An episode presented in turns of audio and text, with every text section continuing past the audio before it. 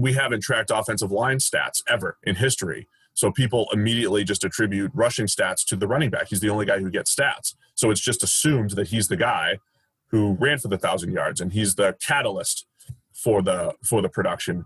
But um, but it's not really the case. You know, even same thing with quarterback play. The quarterback dictates most of his production, but is it 30% is it 20% how much of the rest of his production which is what like makes decisions which is what like determines mvp races which is what determines if you think this guy's second best or 10th best statistically that 20 to 30% of their production is based off their receivers and a little bit of luck here and there and their play caller. So uh, for me i always say at pff we try to find the truth in every play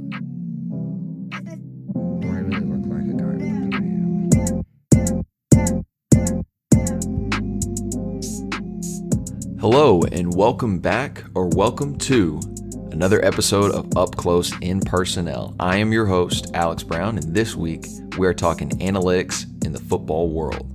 Joining us on this show is none other than Steve Palazzolo, senior analyst over at Pro Football Focus. Now, if you're a football fan, aspiring scout, recruiter, or coach, you probably have some idea about what PFF does, but this episode is all about taking a deep dive into the early beginnings, the vision behind their industry changing organization, and really Steve's thought process as he evaluates and analyzes both the college and pro games.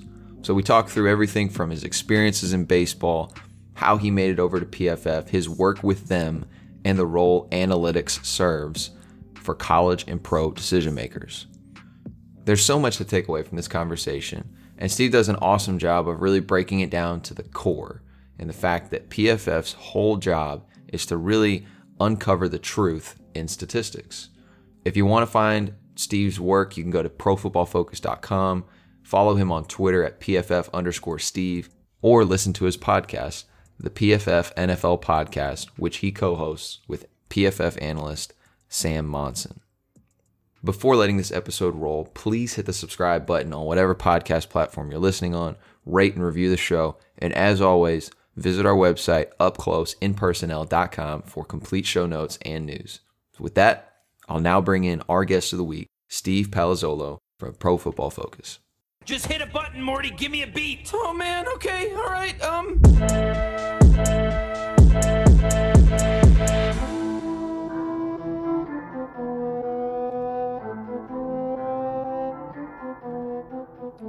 Steve, welcome to the show.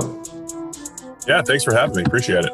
Yeah, I know um, you've probably had a lot more time to do more podcasts than uh, than you're used to doing. I, I, know you stay busy in the off season, but how how weird has this year been? Um, kind of leading into where we are now. Yeah, obviously, uh, it's different for everyone. Uh, you know, we made an adjustment over at PFF to obviously work from home and uh, you know, we had been going to an office and had a studio and all that stuff. So yeah, just did the usual adjustment to podcast from home, doing videos from home, radio from home, and um, you know, it was a little old school because at PFF we all started working from home and you know just kind of working on our own time a little bit. So we had a little bit more flexibility and started to uh, get into a bit of a groove. But yeah, um, and of course the whole time just hoping football would happen across the board, and yeah, certainly an odd 2020. But but it did it, it did get here, and we do have football. And like we are talking about just before we started recording, you were up until how long? You know, going back through the games and everything last night. Yeah, I mean, I, we're recording what on Tuesday morning, very early, and it was last night was that Monday night football doubleheader up till about two a.m. Eastern time, and you know, here we are early morning. You know, it's just it's week one. You know, you got to. For me, I just have to take in all the action as much as possible and review our grades and make sure we're on point everywhere. So we're just moving. It's week one. Let's do it. Yeah. And, you know, before we kind of dive into some questions about kind of your process and, and really the, the direction that football is moving, and it's really a philosophical movement of, okay, we're going to get the right data and we're going to use that as a part of our decision making and use analytics in the way it's intended to, to like really shape and make the best decisions possible. But um, before that, I, I know that you were a fan of PFF. You were a consumer, you know, coming up. You're a minor league pitcher.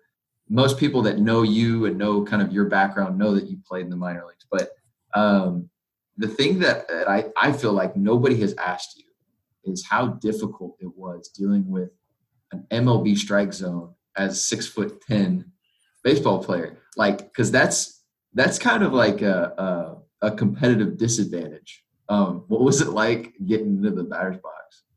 Yeah, I mean, well, no. So I was a pitcher, so that was right. Right. I know. I know you're a pitcher. My, you, I know you're a pitcher, but but when in the the seven, how many how many at bats did you have? You, you had. Oh, a, I, I was one hand, for eight.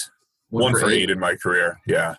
Okay. I actually got a hit off a major league pitcher. So that, it was it's funny because that was a game where I ended up um, I threw a couple good innings and my arm was starting to hurt a little bit and I was like, all right, I'm done. They're gonna take me out. And then they're like, no, grab a bat, you're up. You know, because they usually pinch hit for the pitcher, but we were down a lot, so they actually let me hit.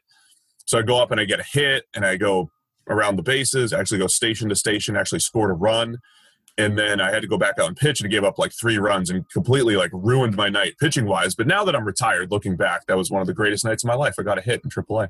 Um, it wasn't easy. I can't really hit. Um, it also wasn't easy throwing strikes at six foot ten. There's so many moving parts for you know my body all over the place, and just having your brain control where your body's going when your limbs are so far away from the center of your body. It's know very technical. Um, it's actually not easy to do. So it took me many years till I was probably 25 or 26 to really hone in on my control and command. So um, it was fun. It was a fun challenge, but yeah, it was always being 6'10 had it has it its advantages and disadvantages. Yeah, no doubt. And um, the the one thing I wanted to ask you before we move on from baseball is just like looking at it, it seems like you were with the Giants right as the emergence of a lot of young talent. I know, you know, Buster Posey, Sergio Romo, Pablo Sandoval. Like tell me what that was like as far as being a part of that organization kind of on the come up yeah so i got there in, in 2007 and, and they were bad overall and they had just um, they were coming off a few years where they did not have I, don't even think they had a first round pick for a few years. They had really just gone heavy in free agency and then they finally said we got to get young. So like right when i got there was 2007 that was when bumgarner was drafted. Um, there was another first rounder named Tim Alderson who never really made it, but they, they started investing. I think they had like four first round picks that year. Charlie Culberson, who's up in the big leagues right now, um, and now they just they just went with the youth youth movement. So those guys you mentioned, I played with all, yeah all of them. Buster Posey was my teammate in, in AAA for half a season. Pablo Sandoval, I think I was the last pitcher to throw to him before he got called up to the big leagues. Um, he went because he was a catcher. He was a catcher in the minors, and then he goes up to the big leagues and becomes a third baseman, and he just dominated throughout the minors. So it wasn't a surprise to see him do so well. And then Sergio Romo, we were in the bullpen together in Double A in 2008. It was actually pretty funny. That kid, it just you know, same thing. He does the same thing he does now. I don't I don't know what his velocity is at now, but he rarely was over 90 but just had that ridiculous wiffle ball slider that he just threw over and over and over again. And uh, just like analytics, um, you you always want to figure out what projects, right? So when you have a guy that has dominant minor league stats but doesn't have you know great velocity, so, uh, so to speak, you're always wondering if that's going to play. But Romo, Romo was so dominant in A ball and then Double A. Um, he was like the classic analytics guy, where it's like you're striking out 12 or 13 per nine innings. Generally, that stuff will stay the same. He did a great job carrying that over. I, I actually stalled his major league career. We were in the outfield together. It was uh, batting practice, and he's having a great year in Double A. He's the closer. Like he is on the cusp of getting called up. He's he's going to the big leagues in say May or June. And I decided to go.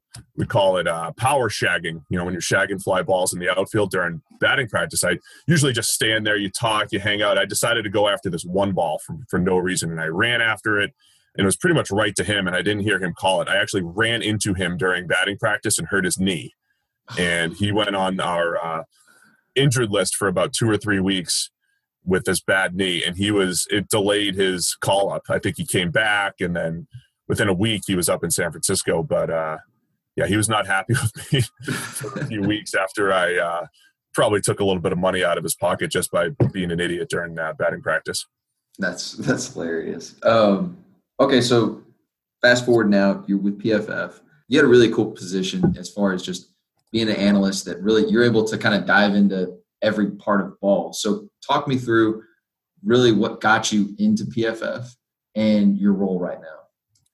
Yeah, so I, you mentioned I was a fan of PFF, and that's what I was. I was I was finishing my baseball career. I always loved football, so I, that was like my passion on the side. And I first was attracted to PFF when I just saw that they were, uh, you know, putting grades on players. And the thing I loved was the grades didn't make intuitive sense. The, there's one game I remember.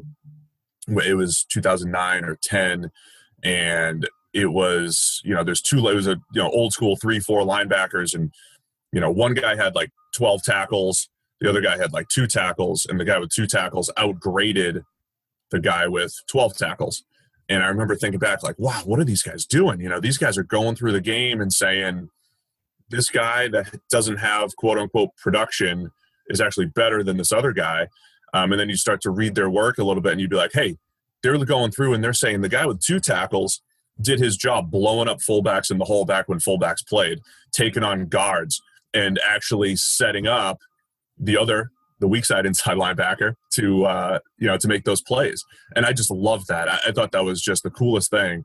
Um, so that was me as a fan just saying wow they understand they're trying to understand things differently. Um, and then you know i ended up uh, volunteering somewhat volunteering. I you know i did part-time work in 2011 um, which for us was just you know objective data it was you know who's on the field where they line up um, I already knew the the NFL inside and out. I did very well with that for a year, um, charting those games, and then a year later, um, the I was the fifth full time employee at PFF, and I got trained up in their grading system, um, which is which is intense. It takes months to to get it down, um, but I was like the fifth guy essentially to uh, to get trained there um, in grading those games and just seeing the game through PFF's eyes. So I kind of kind of stumbled into it. Um, loved it, and then uh, you know just just decided to join. If five years ago uh, I tell you that PFF is synonymous with the edits that colleges put out, hyping up the way their team played or their players played, and NFL teams, and pretty much every fan kind of refers to it kind of as the gold standard of, hey, my quarterback's better than yours, my running back's better than yours. Um, and now in, in our world, you know, it, it, helps us with the transfer portal. It helps us with um, selling our players and, and, really promoting the way our team teams are playing. So five years ago, did you see it getting to this point? I, I think I saw the vision. You know, you know, we were we were a startup, you know, and, and I wasn't the one of the original people in the startup. It was four people um, over overseas, really, in the, in the UK that started this thing, which was uh, even more amazing. But I think I had the vision, which is part of the reason, and the other guys had the vision too. Um, and I think that's part of the reason why this uh, why this evolved. You know, it did start out for our initial our founder Neil Hornsby. It did start out as a hobby. Um, he did not have that vision. He was, uh, you know, just trying to do something cool. And you know, he's a businessman. He's the type of guy that, you know, like if the announcer says that a guard is good, and he doesn't think that the guard is good, instead of just accepting it, he'll say, All right, I'm going to prove you wrong. I'm going to go grade every single player in the NFL just to come back and tell you, no, he's the 25th best guard in the NFL. Like that's the type of person he is to, to kind of get stuff done. And that was like the ethos of this company was like, let's just, let's work extremely hard to do something that's never been done before. And I, you know, by 2013, 14, and 15, I did see the vision, and I think early in the, our uh, in our lifespan, I think we were sitting on this data saying, "Man, this is really, really good stuff. It's really valuable." Um, I know the intricate detail that we go into watching every single play, and while there's you know a thousand plays for a player in a given season, um, and we're not going to be perfect on all of them. I think over time, it's like you have a thousand play sample on this player where previously all we focused on was, well, this guy threw 28 touchdowns, which is 28 out of 1,000 plays, or he threw for this many yards, or he had this many sacks, or he had this many interceptions. And it's like, no, we just multiplied that by thousands, you know, and said these, all of these plays matter equally. So um, I did see the vision. I think, you know, it was just a matter of scaling our NFL work, adding college, um, adding some high school now and just continuing to grow the same way that we started this thing with the same you know, like with the same dedication and making sure that things are good, that the data is good, that the grading is good, and that everything we do is is up to our normal standard. And, and I think that's that's the the really cool part is that y'all kind of just stayed with it and just put the work in to get all that data, and then you're like, all right, this is what we got. Now let's make the application side of it. So, can you talk us through um, how teams are using this information? Because I know it's different team to team, and you probably can't get into the exact details, but um, you know the the amount of help that it that it brings to the table with colleges and pro teams with advanced scouting, with personnel, with matchups, with how guys are winning or losing, and um, you know what's what's the real kind of real world application for all this information for teams. Yeah, so at, starting at the NFL level, I am, you know, I've been in meetings with teams for, you know, the last six or seven years.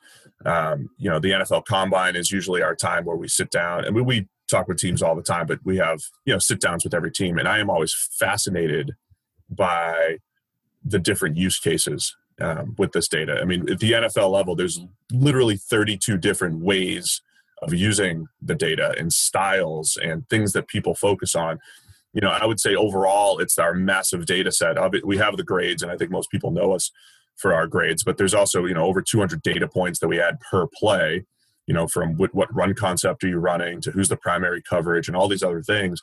Um, those are the things I think that just create incredible efficiencies at the NFL and the college level. So as far as game planning, um, just creating cut ups, so that that I, I think that's your base. That's kind of like your starting point. Uh, we've got special teams coordinators at the NFL level saying, "Man, you chopped 12 hours off my week, um, and now I can coach more. And now I can focus on the film more. And now I can do another project." I think um, for years, um, so I always I used to always joke in baseball, right? Like I hated running, so I couldn't stand running, right? Um, I didn't think it was good for me. There wasn't good research on it, but people had just done it for years. They're like, "Oh, pitchers run. That's what they do. Go run."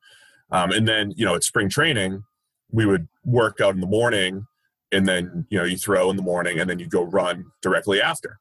And it was like okay we're going to run right after i pitch. Okay great. Then what this must be scientific. It must be the thing you do. But then during the season you play night games. So you play a game and you're done at 11 at night and then you would get you if you pitch you would get your running in the next day. And i remember always thinking to myself like okay, in spring training, you're supposed to run right after, and during the season, you're supposed to run the next day. Like one of them must be right. Like if, if you're supposed to run, there must be like a perfect time to do it. And my point is, it was just convenience. It was just like, well, it's a night game, so just do it tomorrow. Or it's a morning game, just do it now. Um, but there was no, there's got to be a better way or perfect way, so to speak, to train as a pitcher. So my analogy for football is I think historically, for convenience sake, teams would only look at the last four games of a team when they were scouting, right? And it's like, why did you do that? Well, it's all we have time for, right? I can only go back to the last four games, and if I had time to go to six, I would go to six. It's not the it's not the most efficient way. I mean, it's it's got to be the most efficient way. It's not necessarily the best way. So my point is, with this massive database of PFF information, you can scout 16 games you can scout two years you can go back to 2012 and say what happened with this coach when he was you know three jobs ago did he have like let's let's take a look at his blitz package from seven years ago there might be something in there that we just need to be prepared for so my point is this mound of data has has helped teams do triple quadruple the work in less the t- in, in less time as far as you know preparing for uh, on, on a weekly basis. I had to get my baseball analogy in there about how I hate running. You know. Yeah, absolutely, absolutely. Yeah, arbitrary is the word. Um, That's part. I'm, yeah. Long story short, arbitrary. Yeah, we're just we, this is how we've always done it. You know. That's the most frustrating thing in the world. It's like, yeah, we've always done it this way, so this is how we're going to yeah. do it. With kind of with all of that data and all that information, how what's your process for combining both what you're watching and evaluating on film with the information because that's kind of the the the next step of being a really kind of a new age evaluator and and making really good decisions How, what's your process for really combining the two um, just in your world? Yeah so again with from a pff standpoint we we were so we were in such startup mode for a while. We were you know the off season would be kind of like when you take the data and try to like figure out what it means. That's the key is figuring out what the data means right? Um, so we spent five or six years, maybe more, sitting on this data that we we knew it was good, we knew it was valuable, and as far as projecting players go and finding out the most important parts of the data, we actually didn't have the people properly dedicated to doing that. And when we finally brought them in, there was a lot of things that we thought intuitively um, that were confirmed by numbers. And then there was a lot of things that aren't intuitive that were, you know, shown to be true based off the numbers. So I, I think it's it's finding the information um, that matters most, right? Whether you're projecting players, and so that's the other thing at the NFL and college level. You mentioned transfer portal and all that stuff. I think we're kind of like twofold within teams, right? There's there's the game planning and coaching aspect, and then there's the personnel side. Um, there's some crossover, obviously, but I think NFL teams, um, in particular, are trusting us more and more when it comes to our grades, um, figuring out how to project them forward. We're doing a better job of of showing them. I'm, I work, I'm working on specific projects that are helping kind of spoon feed more information. Like, hey, if you see this, you know, profile from a production standpoint, this is going to project well. This is not going to project well, right? So we're doing a better job of that. Our grades are in contract talks left and right. We, you know, agents use us, teams use us against agent. They work against each other. Um, so uh, the key for us was figuring out what's what's important. Um, the one uh, the one example I'll use, um, I, I feel like I've been able to find quarterback outlier seasons, right? So you know the normal narrative, say Ryan Tannehill last year. Ryan Tannehill Hill had about seven years of slightly above average play, and then he was incredible last season. And it's easy for talking heads to say, well, he figured it out. It was a new situation. It was, you know, he finally got out of Miami. He goes to Tennessee and he had a breakout year, and this is what he is, right? When the data would actually say, okay, wow, that hold on, that's an anomaly. That w- that's not something you can bank on. The seven years of information matter just as much as last year's one year of information. He almost certainly needs to regress. And here are some numbers that he was really good at that are very unstable from year to year that you just can't bank on, whether it's his play under play action or his, for us, we grade every play. So it's positively graded throw rate we found was actually tends to fluctuate a little bit while negatively graded throw rate for quarterbacks tends to stay more stable. And this actually makes a ton of football intuitive sense. It's like, well, the quarterback controls his negatives, so to speak. So no matter who you're throwing to, if you're inaccurate, you're probably going to be inaccurate. If you miss throws, you're probably going to miss throws but the quarterbacks that have incredible seasons have a high percentage of positive grades seemingly out of nowhere and that is when they have that great mesh between having a good playmaker you know, good playmakers or good off with a good off- offensive line with good play calling. And when you have those opportunities so in other words we can actually quantify the whole concept of a scheme or a system built around the quarterback and say okay the you know my favorite thing to do is to take a quarterback grade say an 80 in pff terms and look at what his production was. And based off that say okay he was our eighth ranked quarterback but he was 18th in all of your traditional production metrics even if it's just passer rating or yards per attempt or new new stuff like epa and if you have a guy that grades better than his production chances are his situation wasn't great or he wasn't receiving help or he had some you know intercept bad interception luck whatever it might be. And of course the inverse guys that don't play well but have really good stats you know, like a Mitch Trubisky a few years ago, we said, look, Bears fans, enjoy your season, but you can't be optimistic about what you just had like the 32nd graded quarterback with incredible stats because of contested catch luck and screen luck and all this other stuff. You can't bank on him going forward. And then we saw that, you know, it wasn't even a regression last year. He just didn't have the luck last year. So I think that's the key to using all this stuff. There's there's thousands and thousands of data points and it's honing in on the ones that are most important for projecting going forward, whether it's for players, whether it's for, you know, just, you know, third down regression, um, or even real quick from like a coaching standpoint. You know, the off season is when coaching staffs, right, they, they look back and they audit their team, right? And they say, uh, last year we were terrible on third and short. You know, all we need to do this off season is focus on third and short. You know, if we just improve third and short, we're going to be better. Um, a more classic one is, you know, we lost four games because of the kicking game. So we're going to focus on the kicking game, right? And it's like, it, it's you have to be able to evaluate what properly went wrong, but also what is actually going to happen the next year, right? I think there's too many assumptions that well, everything's going to stay stay exactly the same as last year, but we'll just improve these three things. Therefore, we'll win four more games. Um, and I think so. I think it's looking at a macro level rather than that micro level because the idea of the kicking game is going to fluctuate a lot. The uh, third and short success is going to fluctuate a lot, right? So if you spend all your time just getting better at this one thing, you're going to miss the bigger points. I think that you need to improve as a team. I, I see. I think I see that a lot as well. I love what you said about you got to think about okay what went wrong, and go from the macro level to the micro level um, before you kind of get lost, like lose the forest for the trees, right? So exactly. What was your like? What got you into numbers so much, and and what like at what point growing up did you just say like, you know what, like I love box scores and like studying teams because clearly that's like a huge passion of yours from baseball to football. Um, but how early did that start, and like, like what what did that look like for you? A lot of people my I'm I'm 38 now. A lot of people my age will always tell you it's baseball cards, and, and, it was. You know, I grew up. I was seven years old.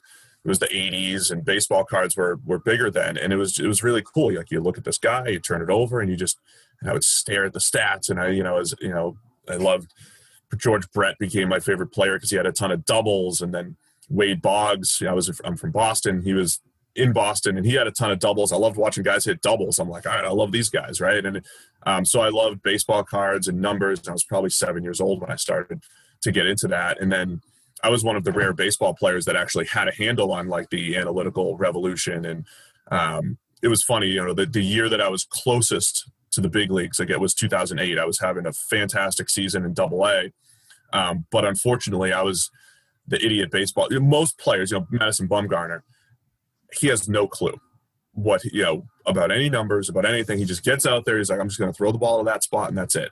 And as a competitor that's what you should be thinking right? That is the right thing. I'm the idiot that's out on the mound like man i got second and third and i'm having a great year getting out of you know you know situations with guys in scoring position. It's going to be really tough for me to keep this up. Like i know I understand regressing to the mean and all that stuff. My my point is I was having a great year because I was getting I was walking too many guys and I was getting, I was making some great pitches with guys in scoring position, and it, and those were like the things. It's like, dude, if you keep doing that, you're going to give up too many runs. Like the analytical person in me knew, not like I'm getting away with stuff. A little but, voice you know, in your head's just like chirping yeah. away, like, dude, hey, which is bad news terrible. is about to come. Like my ERA was under one into May, and it's like that no other number backs up that this is gonna it's it's tough to maintain anyway but it was like dude you like you should have like a three a 3.5 era or whatever you know what i mean? Um so that probably did me in as a player you know thinking like that instead of just being a competitor. But um you know again i just took that same uh, so so in other words i just loved the baseball i loved uh, traditional baseball numbers. And then when the advanced numbers came out i just thought it was fascinating. Um, and then it was the same thing from from an NFL standpoint. And of course, the NFL people like to think, well, there's so much context in it. You know, baseball is a bunch of one-on-one matchups. But I think in the NFL, you need more numbers because you have so many other things going on, right? Like, um, we haven't tracked offensive line stats ever in history. So people immediately just attribute rushing stats to the running back. He's the only guy who gets stats. So it's just assumed that he's the guy who ran for the thousand yards and he's the catalyst for the for the production but um, but it's not really the case. You know, even same thing with quarterback play. The quarterback dictates most of his production, but is it 30%? Is it 20%? How much of the rest of his production, which is what like makes decisions, which is what like determines MVP races, which is what determines if you think this guy's second best or 10th best statistically, that 20 to 30% of their production is based off their receivers and a little bit of luck here and there and their play caller. So uh, for me, I always say at PFF, we try to find the truth in every play. And it was like, this 70 yard gain happened because this, this, this, and this. This is why it happened. This guy's going to get a 70 yard, you know, 70 yards of stats, you know, so to speak. Um, but it was these four blocks. It was this missed tackle. It was this, you know, loss of, uh, you know, gap control, whatever it might be, that led to that 70 yard gain. So, yeah, the numbers have always fascinated me. And then, um, you know, finding the real numbers and the ones that matter, you know, fascinate me even more. Before I let you go, um, I really, you know, I really appreciate you taking time to, to talk with us. But um, you know, you watch kind of the league kind of really evolve as you've gotten into the PFF. Uh, and we talked about this as a staff because um, last time Coach Bloomgren was in the league, um, you know, Mark Sanchez was his quarterback and with the Jets. And quarterbacks in the NFL look completely different now. And a lot of that has to do with what the game is bringing to the NFL level. And, you know, quarterbacks are a little bit less efficient, more athletic. Um, teams are making more, um, I, I, guess, concessions to say, hey, I, I, need to fit this to my quarterback. I'd be an idiot to try to put a, a, a square peg in a round hole. But um, as you've kind of seen the game evolve, have there been like a has there been like a team or two that's really stood out to you as like this team is constantly ahead of the curve and they do the best job of building their roster? I mean, I think you have to obviously look at the Patriots and what they've done. Um, you know, one of the interesting things we did was uh, after the, the 2008 season was the first year that we ever graded. I joined in 2011. And after the 2013 season, we actually went back and we started to backfill 2007. Um, so the 2007 Patriots, that's when Brady had 50 touchdowns and they had Randy Moss and Wes Welker and they, you know, destroyed the league. And it was fascinating in 2013 going back to 2007 film and seeing the league six years ago, six years previous. And it was like the league felt different. You know, the Patriots would come out in 11 personnel and it's like the Jets would come out in base. And it's like, how are you going to cover Wes Welker with a stand up, you know, outside linebacker. Like, why are you? I knew this from Madden. You know, you, they, when you see three, 11 personnel, you see three wide receivers, you, you play nickel. But the league was still, and this because this was early downs, you didn't see a whole lot of early down, you know, three and four wide receiver sets like New England was trotting out there. So even in 2007, it felt like a different league and then by 2013 it felt like it was really evolving because 2012 you got you know colin kaepernick and rg3 was like the first time you started to really see some designed run game like really be a part of the game plans and now of course you know seven years later you're seeing way more. But my point with new england in particular is yeah i think they're all, they were always ahead of the curve because yeah they ran they ran spread in 2007 and then you know three years later they revamped their offense and it became a two tight end set with rob gronkowski and aaron hernandez. Um, defensively you know people say well bill belichick has a different game plan every week. And, and that is true but they just play they just play a ton of man coverage and they can just adjust off of that man coverage now and say, you know what, this week we're going to double Tyreek Hill. This week we're going to double this guy. This week we're going to put Stephon Gilmore on that guy. So um, I just think they have answers for everything. I think they were also one of those teams when you look at defensive teams, you if you're going to play matchup, you know, man to man like it's basketball, you have to have a specific guy for each role. And I thought like the 2014 Patriots were the perfect team of like, okay, Darrelle Revis, you're covering the best route runner. Brandon Browner, you're a big dude. You're going to take the biggest receiver, get physical with him because you're good on vertical routes. They had Patrick Chung covering tight ends. They had a good slot and Kyle Arrington covering slot receivers. So they just um, they had answers. And, and I like to think, you know, one of the phrases that drives me nuts is when people call the NFL a copycat league. And there's truth to it. But the best teams through the years haven't been the copycats. They've been exactly who you said. They've been the innovators. They're, they're the ones that are a step ahead. You know, it's one thing to say, hey, I love that jet motion. Let me add that to my game plan. But it's another thing to, again, at a macro level, say, the league's going this way. We're going to swerve and go that way. Um, the the classic Belichick one was when they drafted like early in his tenure, 2003, or uh, when they drafted Vince Wilfork, and it was like, okay, 31 teams in the NFL are running a four-three.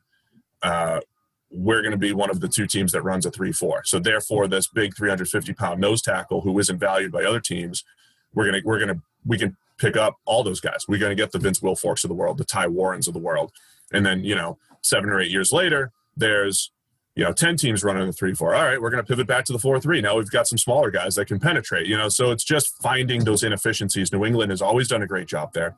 And I think right now it's the Ravens who are also, um, you know, if you look at the 2019 Ravens, from an analytical standpoint, they just did such a good job winning on the margins. Just if you just make good decisions in all a bunch of different areas, I think it all adds up. So the Ravens started making good decisions on fourth down. They started going for it more often, kicking less, giving their offense more opportunities, understanding the value of having four downs instead of three. They clearly built an offense around Lamar Jackson, so they clearly understood the value of the rushing quarterback, which again, I think was tough to comprehend. Like when you start to say, wow, you could pick up 500, 800 yards on the ground with your running back or with your quarterback, that's great. And, but you can also do it by opening up the pass game and you know completely changing box count and manipulating defenses. So they've they bought into Lamar Jackson. They went for it more on fourth down. And then the other one that I thought was fascinating was, you know, we did a study that was very counterintuitive, saying that coverage overall is more valuable than pass rush when you're building a team. And it's like if you could have a great secondary or you could have a great pass rush over time, you're better off having a great coverage unit. And it and it it makes some intuitive sense and it doesn't. You know, a lot of times it's like build in the trenches. We start front to back. Um, we see the games where the front four is just so dominant that a team can't block them. But I think the data says, well, even the most dominant front is only going to get pressure 40% of the time. You know, even good ones only get it 35% of the time. That leaves 60 to 65% of dropbacks where your defensive line is not pressuring the quarterback. You have to cover well in those situations. And then the idea of your secondary, whoever's covering in your back seven, if it's seven guys or six guys on a given play, if there's a weak link there, it's easy for the offense to attack. You can have lockdown players everywhere, but if there's one guy to attack, you're going to get killed. So you have to have depth in your secondary. Again, going back to that 2014 Patriots team, they had answers for everyone. Um, and I think the Ravens did a really nice job of building their team last year, much like New England has, back to front and saying we're not necessarily going to win one on ones up front. We're going to manufacture pressure. We're going to, and they, you know, the Ravens blitzed more than any team in the league by a wide margin. They trusted their secondary. They didn't have guys that could win one on one up front as pass rushers, but uh, in turn, they blitzed at an incredible rate, got the ball out of quarterback's hands quickly, and trusted their secondary. So I, I just think that the, the, Ravens, the Patriots, they've all done really good job, uh, really good job of understanding the numbers, the trends, how to stay ahead of things, and being trendsetters instead of copycats in a copycat league. I love it. I love it. Where where can our listeners uh, find you? I know you've also got your own podcast show uh, that you run with PFF. Yeah, I'm uh, co-host of the PFF NFL podcast. Been doing that for many years with my co-host Sam Monson, and then you know all of our uh, a lot of our data over at PFF.com for fantasy players, for gamblers now, or betting. Uh, guys are you know taking our data and making game picks, and of course all of our game grades as the NFL season unfolds. You know, just grading every single player on every play in the NFL, and we actually have college playing uh, player grades out there now as well, all over at pff.com. Hey, Steve, I, I appreciate you jumping on the show, man. Yeah, anytime, Alex. Appreciate it. Talk to you soon.